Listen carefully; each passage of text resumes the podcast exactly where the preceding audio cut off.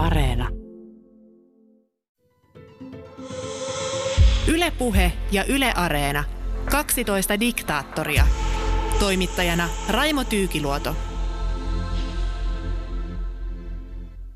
Ranskalainen kelloseppä Josep Di Mambro esiintyi koulutettuna psykologina, joka auttoi ihmisiä henkiseen kasvuun. Tätä varten hän perusti Auringon temppelikultin, joka alkoi muodostua 1970-luvulla ja päättyi rituaalisiin joukkoitsemurhiin ja murhiin 1990-luvulla. Auringon temppeli uskoi, että maailma tuhoutuu tulessa, mutta Dimambrun johdolla he pystyivät lunastamaan pelastuksen ja saivat menolipun Sirius-tähdelle. Dimambro ihannoi ruusuristiläisten temppeliherrojen perinnettä ja salatieteellistä viisautta. Auringon temppeliseremonioissa jäsenet astuivat peileillä ja punaisilla kankailla sisustettuun temppelihuoneeseen ja kuulivat mystisiä ääniä, joiden kerrottiin kantautuvan suoraan Siriuksesta. Temppeliherrojen vedätyksestä puhutaan siis tällä kertaa. Minun nimi on Raimo Tyykiluoto ja asiantuntijavieraana on Israelin ystävät ryn toiminnanjohtaja ja Salomalehden päätoimittaja Ilkka Vakkuri. Ilkka, minkä takia nämä kultit ennustavat aina maailmanloppua, eikö vähempikin riittäisi? Se on varmaan ihan, vastaus on juuri tuo, ettei vähempi riitä. Tämä mystisyyden ja tämmöinen verho on hyvä houkutin saada ihmisiä tuota, jonkinlaisen liikkeen ja johdon alle. Ja kysymys on sitten, että kuinka onnistuu vakuuttamaan näitä ihmisiä, että näin on. Siis se ongelma on koko ajan, että näitä väitteitä ja vaikuttaa hyvin jopa perustellulta, mutta niin kauan kuin näitä extraterrestrial, näitä ulkoavaruuden olentoja ei näe, niin onhan se tietysti aika ihmeellinen. Sen selittäminen on tosi hankalaa, että, että jos niitä on, niin miksi ne piilottelee. Mutta tämä on, voidaan sanoa nyt TVn ja, ja näiden ohjelmien kautta on semmoinen voimistuva trendi, jonka tämä Josep de Mandro, Mampro tavallaan sai aikanaan aikaan. Ja sitten siihen liittyy tämä, mitä Suomessakin on ja Amerikassahan se on niin kuin ihan, että ne ohjelmissakin joutuu sanomaan, että, että tätä nyt kommentoi henkilö, joka ei ole koulutettu psykologi, mutta on perehtynyt asiaan. Ja, ja tämä on siis se, että kun Amerikka on lupaus siitä, että ihminen voi tyhjästä tehdä, kellosepästäkin voi tulla viisas psykologi käymättä minkäänlaista koulutusta – niin sehän ei niin kuin tavallaan käy. Eli Amerikassa on nykyisin, se on laillistettu, psykologin pitää olla kaikki koulut käynyt. Mutta tämä kiehtoo ihmisiä.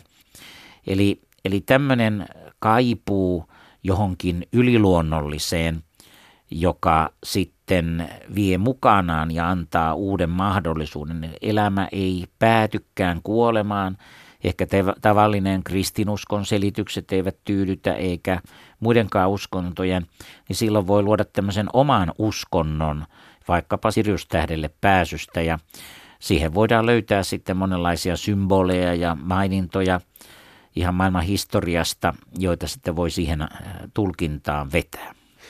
Josep Di Mampro väitti olevansa uudelleen syntynyt Osiriksesta, joka on yksi tärkeimmistä muinaisegyptiläisten palvomista jumalista joka hallitsi kuoleman valtakuntaa, teki maan hedelmälliseksi ja mahdollisti kuoleman jälkeisen elämän. Tibambro uskoi myös, että kymmenen käskyn ilmoittaja profeetta Mooses oli vahvasti läsnä hänen ruumiinsa kautta, eli ennusmerkit vuonna 1924 syntyneelle Dimambrolle eivät siis alun alkaenkaan luvanneet mitään hyvää. Tässä on se ajatus siinä, että tämmöinen jatkuma – ja tämä Mampro on, kyllähän tämmöisiä, että joku on Mooses tai Jeesus, tämmöisiä, puhutaan Jerusalemin tämmöisestä ilmiöstä, että ihmiset luulee olevansa erilaisia profeettoja, erilaisia merkkihenkilöitä. Se on meille tuttu ilmiö. Mutta nyt tavallaan tässä on kysymys siitä, että on koko ajan siellä ulkoavaruudessa näitä ulkoavaruuden henkilöitä, ei ihmisiä, vaan mitä ne nyt sitten ovatkaan. Ja ne toimivat tavallaan tämän, tässä tapauksessa Josef de Mampron kautta. Se ongelma vaan on, että jos he ovat kaikki voipia ja pystyisivät auttamaan häntä, niin miksi hän kuitenkin tuntuu käyttäytyvän niin kuin hän ei nyt ainakaan välitöntä apua saisi. Mutta tällainen ajatusyhteys johonkin ulkoavaruuden olioihin, niin se on kiihto, niitähän on tutkittu, niin se on aika valtava prosenttimäärä esimerkiksi Yhdysvalloissa, jotka uskoo ufoihin ja lentäviin lautasiin ja, ja ulkoavaruuden ole, olioiden todellisuuteen. Dimambro kuului myös ruusuristin muinaiseen ja mystiseen sääntökuntaan Amorkkiin Ranskassa vuosina 1956-1960. Vuonna 1973 hän perusti oman ryhmän, ryhmänsä nimeltä Uuden ajan valmistautumisen keskus ja seuraava ryhmä oli sitten nimeltään Pyramidi, eli useampi yritys tarvittiin ennen kuin idea alkoi ottamaan tulta. Se on varmasti totta, mutta nyt tämä on kyllä hyvä panna merkille, että näitä salaseuroja, niin me ajattelemme, että ne on tai noin, että ne ei Suomessa tai yleensä on niitä ehkä jo vain hyvin vähän ja näin poispäin. Mutta meillä ei ole mitenkään varmuutta siitä, etteikö niitä loppujen lopuksi olisi yllättävän paljon hyvän tekeväisyyden tai jonkun muun nimissä, että ne, niin kuin, nämä salaseurat ajaa jonkun ryhmän etua ohi muiden ja siinä on kysymys myöskin, voi olla epäterveestä halusta jakaa vaikkapa työpaikkoja tai tehtäviä tai mikä tahansa, että on tämä hyvä veli tai hyvä sisar verkosto. Ja tämä on nyt sellainen äh, vakava juttu, että näillä, näillä, näitä samoja asioita esitetään tosiaan nyt siellä Historia Channelilla kaikkia niin kuin tosiasiona. Siellä ei niin kuin esitetä kyseenalaistavaa materiaalia näiden yhteydessä. Ja tämä on niin kuin hämmästyttävää. Jopa National Geographicin kanavilla on joskus tällaisia ohjelmia, joissa ei kyseenalaisteta ö, ollenkaan tämmöistä. Eli ö, toki löytyy tämmöisiä näkemyksiä, mitä ruusun ristinkin ryhmissä on ja mysti, mystiikassa. Kyllä heille omat perusteensa on, mutta on myöskin vastaväitteitä, joita, joissa niitä kumotaan. Ja tavallaan tämä New Age-ideologia, joka ei jossain oikeastaan vastaväitteitä. Samoin tämmöinen menestys, oli se sitten teologia tai tämmöinen menestysasia, että ihmisen tärkein asia on menestyä elämässä. Ja oikeastaan hinnalla millä hyvänsä ja keinolla millä hyvänsä. Niin tämmöinen terve kritiikki pitäisi säilyttää ja ja tämä Mambron toiminta vaan omana aikanaan jo paljasti sen, miten vähän loppujen lopuksi tämmöisiin mystisiin asioihin osataan varautua ja, ja olla kriittisiä, että ne niin kuin vähän naurahdetaan, mutta se ei ole mikään ratkaisu, vaan niitä pitäisi niin kuin tarkastella. Ja nythän tämä, tämä Amerikassa on paranormaalien ilmiöiden tutkiminen on vallalla, mutta sekin on tullut kaupalliseksi. Eli ne jättää monesti nämä asiat vähän niin kuin auki, että ihmiset voisivat olla innostuneita näistä asioista. Kysymys on vain siitä, että jos normaali elämä ja tällainen normaali asioiden hoitaminen jää vähän niin kuin sivuseikaksi ja ruvetaan kaiken maailman mystiikkaa harrastamaan, niin ei sekään mihinkään hyvään johda. Dimambron johtavana ideana oli perustaa elonjääntikeskuksia, jotta sen jäsenet selviäisivät vahingoitta lopun ajan myllerryksestä ja ainoana pelastumistienä nähtiin tämän maailman hylkääminen. Jäsenet eivät tainneet täysin ymmärtää, että Dimambro tarkoitti itsemurhaa. Ei varmastikaan ainakaan kaikki, että kyllä jotkut hänen lähimmästään mm, miehistä tai noin vaikutteista – selvästi saattoi sen päätellä, mutta, mutta eihän, eihän ei tämmöinen tule ihmiselle heti mieleen, että puhutaan ensin niin kuin teoreettisesti, että se aiotaan ihan käytäntöön sitten saattaa. Mutta se, se oikeastaan, tähän on niin kuin tavallaan hän jäi tämän idean vangiksi, koska jos eläjäämiskeskus perustetaan, niin ihmisiltähän loppuu kärsivällisyys, jos ei vaan mitään tapahdu. Ja se on kallista ja hankala homma mm, tehdä näitä ja pitää yllä, niin se tavallaan poikii sen, että pitää osoittaa, pitää tapahtua jotakin, joka tosottaa, että tämä on välttämätöntä. Vuonna 1978 Di Mambro perusti Auringon temppeliliikkeen päämajan Sveitsin Geneveen. 1980-luvun kuluessa se ryhtyi harjoittamaan aktiivista julkista luento- ja kerhotoimintaa, jota käytettiin sitten värväysvälineenä ja suojaverkostona.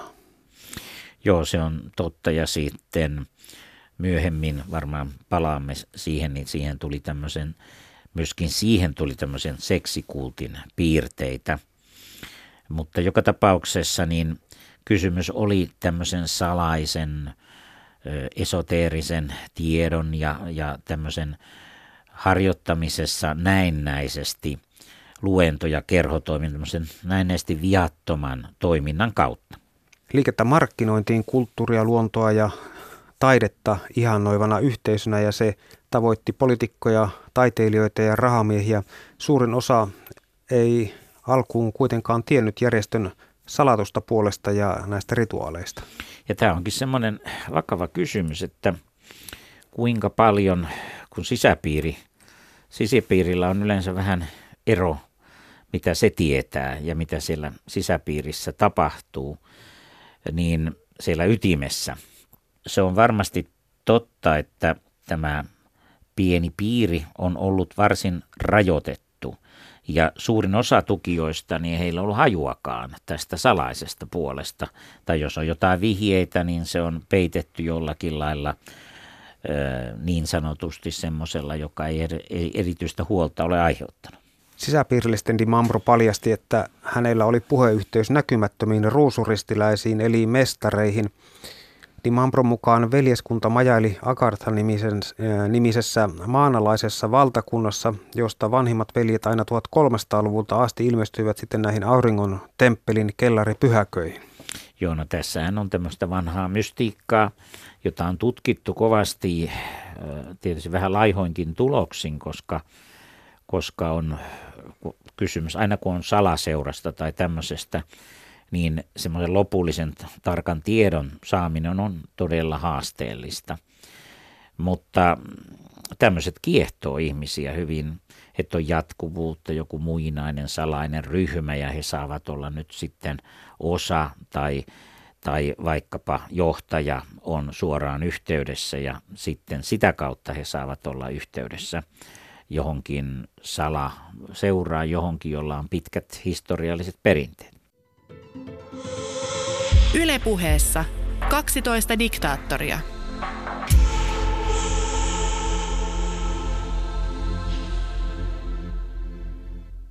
Di Mambro lupasi tuoda kannattajiensa avulla rauhan ja sopusoinnun maan päälle.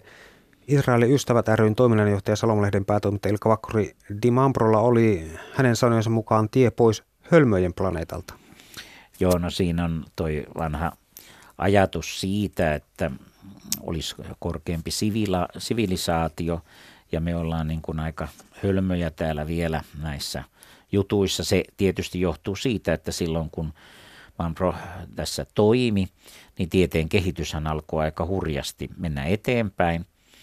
Ja silloin, silloin voidaan niin kuin markkinoida juuri sitä, että kun aikaisemmin oltiin ja vieläkin ollaan näin hölmöjä, niin joku korkeampi sivilisaatio – pitäisi meitä niin kuin hölmöinä.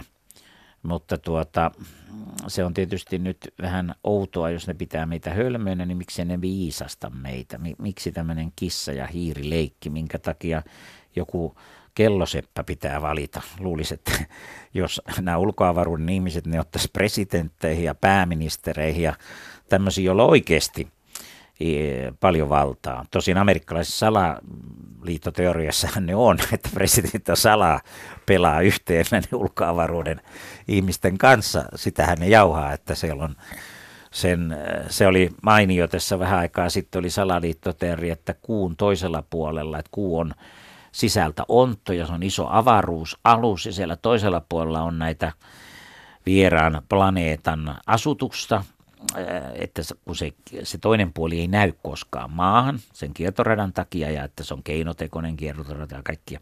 No kiinalaiset kävi siellä ja ja ne kuvasi ja ei se nyt näyttänyt olevan mitään valtavia avaruustukikohtia. Mutta sitten tuli Amerikassa heti salaliittoteria, mutta kun oli kiinalaisia, niin ne teki yhteistyötä niiden ulkoavaruuden olioiden kanssa ja ne on nyt valinnut Kiinan ottamaan Kiinan kautta maailmanvallan. No, tämmöisiä näitä lopumattomasti voi tietysti kehitellä. No, jäsenten selän takana Siis tämä Dimambro kehitteli salaa erikoisefektejä, kuten kolmiulotteiset hologrammikuvat, joita käytettiin kohottamaan tunnelmaa seremonioissa. Ihan täyttä huijausta. Joo, mutta nyt tämä on sikäli mielenkiintoista, että nyt tässä ihan oikeasti tieteellisessä tutkimuksessa, jos olette jotkut tämmöisiä historiallisia tieteen kehitystä ja, ja tämmöistä laitteiden kehitystä olevia ohjelmiakin seuranneet, siis en puhu nyt vaan tämmöistä populistisista, vaan ihan oikeasti syvällisimmistä, niin sehän on löydetty, että niin kuin näiden monien ihmeiden, jotka ääniä tekee ja laitteet tekee sitä ja sun tätä, niin niissä on mekaanisia keks, keksintöjä.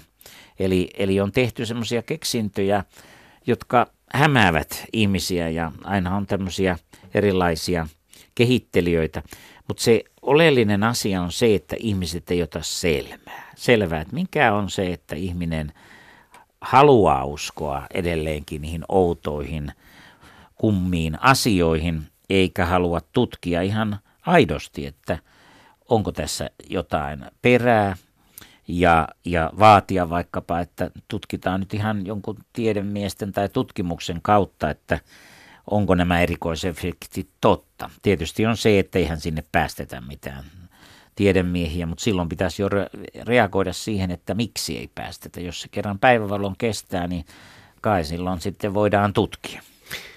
Auringon temppeliseremonioissa jäsenet astuivat peileillä ja punaisilla kankailla sisustettuun temppelihuoneeseen. Peilien ja kynttilöiden keskellä heidän silmiensä eteen ilmestyi hohtavia näkyjä.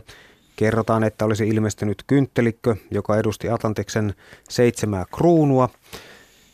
Ilmassa leijui myös miekka ja lopulta itse vanhat mestaritkin olisivat ilmestyneet uskovien silmien eteen sekä Kristus, piikki kruunuinen ja graalin malja.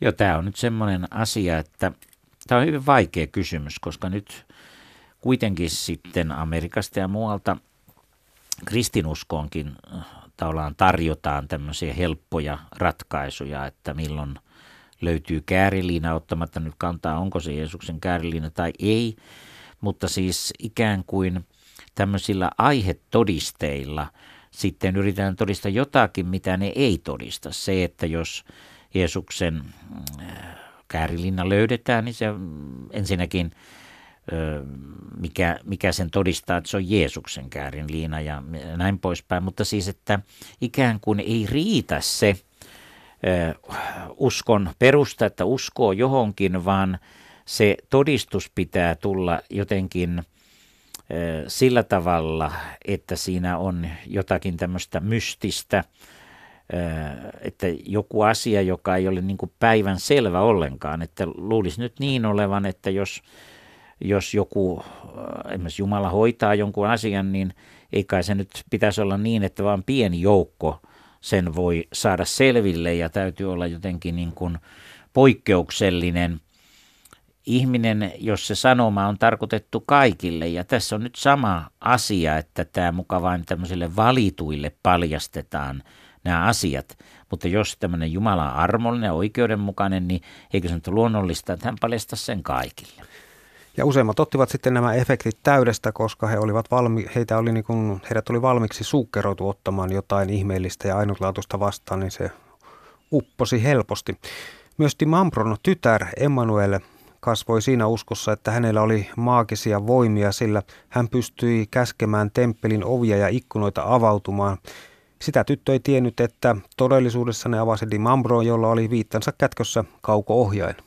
Joo, tämmöisiä niin kuin puhuttiin aikaisemminkin, niin apuvälineitä ja me ymmärrämme, että tulevaisuudessa yhä ihan voimakkaammin voidaan kaikkea. Nythän jo Venäjän asevoimien lehdessä jo puhutaan tämmöisestä telepatian harjoittamisesta, jolla saadaan selville dokumentteja, pystytään lukemaan vieraalla kielellä, vaan pelkästään ajatuksen voimalla lienee kuitenkin aika lailla vähän tätä demambromaista juttua, mutta että jopa tämmöisessä arvovaltaisessa julkaisussa Venäjällä ja jonkun Everstin suulla voidaan tämmöistä esittää, niin ei kai se nyt ole ihme, jos ihmisiä tällaisilla ruokitaan ja se menee jollain lailla perille, niin ei se nyt ihme, että Mamprokin sai sitä jonkun verran perille. Eräs kuuluisimmista Joseph D. Mambron johtaman auringon temppelikultin uhreista oli komeita rooleja näytellyt Grace Kelly, joka avioitui Monakon ruhtinas Rainerin kanssa vuonna 1956. David Cohenin dokumentti kaivoi esiin, että näyttelemisestä luopunut ja sen seurauksena masentunut ruhtinatar alkoi tukeutua yhä enemmän uskontoon ja ajautui lopulta auringon temppeli lahkoon. Lahkon arvioidaan huijanneen ruhtinattarelta kymmeniä miljoonia Sveitsin frangeja. Dokumentti antoi ymmärtää, että Grace Kellin kuolemaan johtaneessa auto-onnettomuudessa vuonna 1982 saattoi olla osuutta myös auringon temppelikultilla.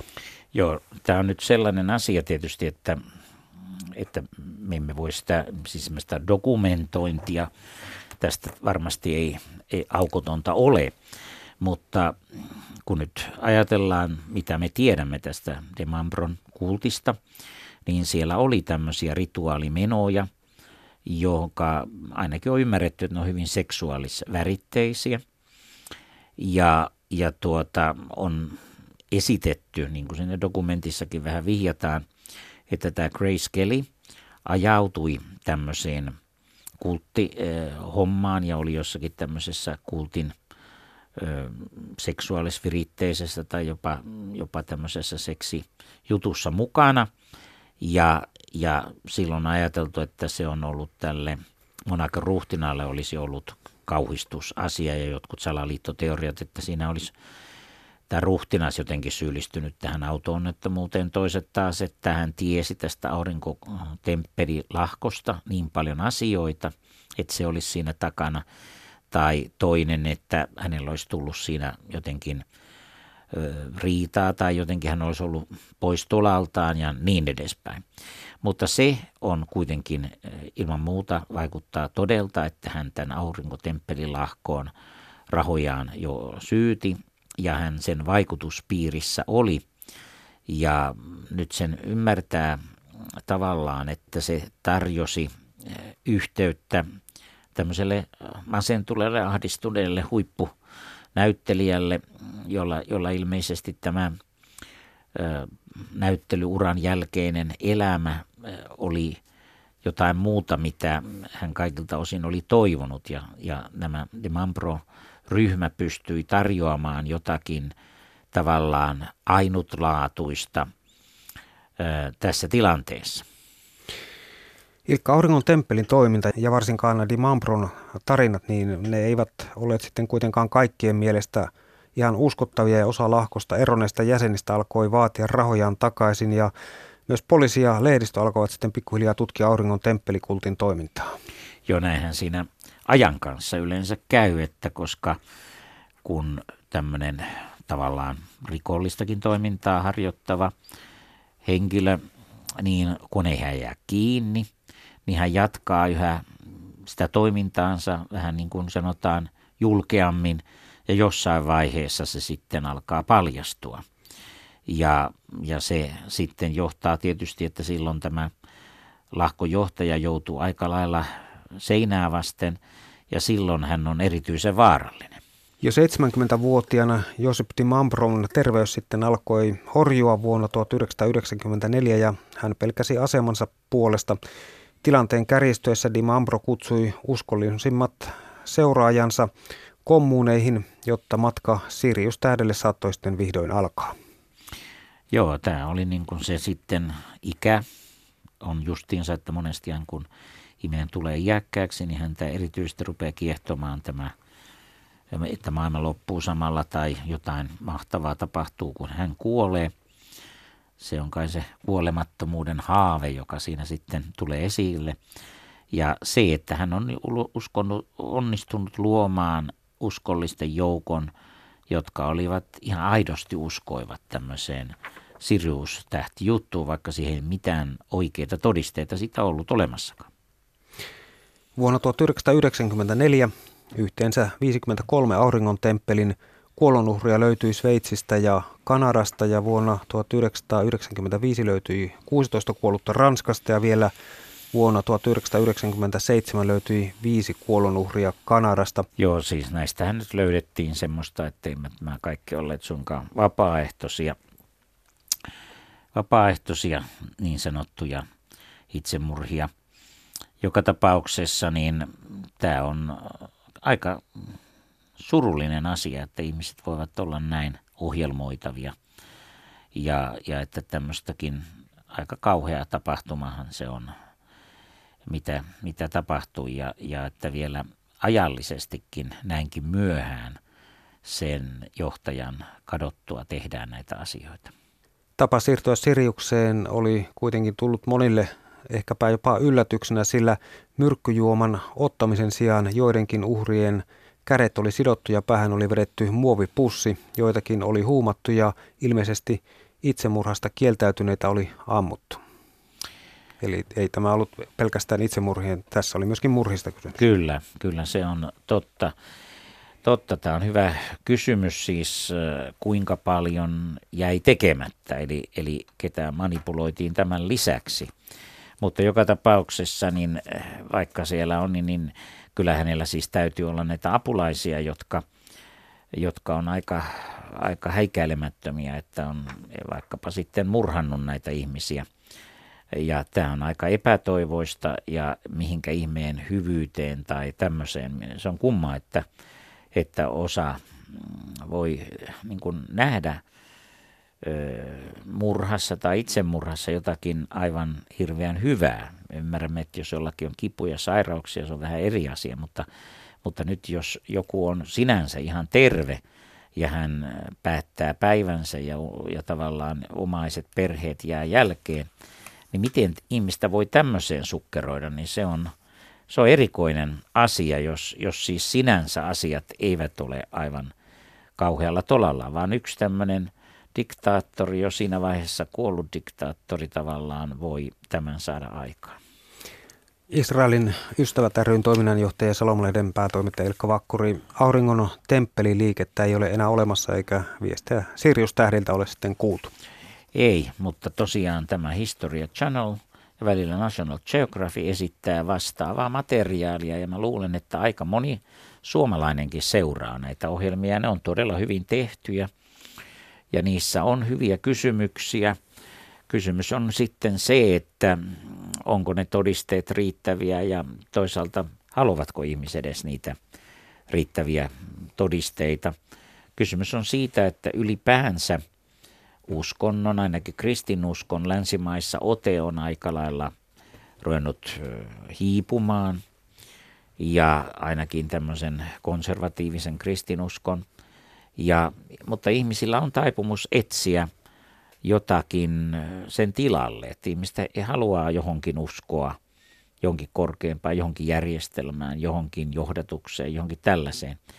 Ja tämmöisiin ilmapiiriin tämmöiset asiat uppoa, että ihan tutkimuksissa on Suomessa ja muualla todettu, että ihmiset eivät ole niinkään vähemmän uskonnollisia, he ovat vaan vähemmän uskovia.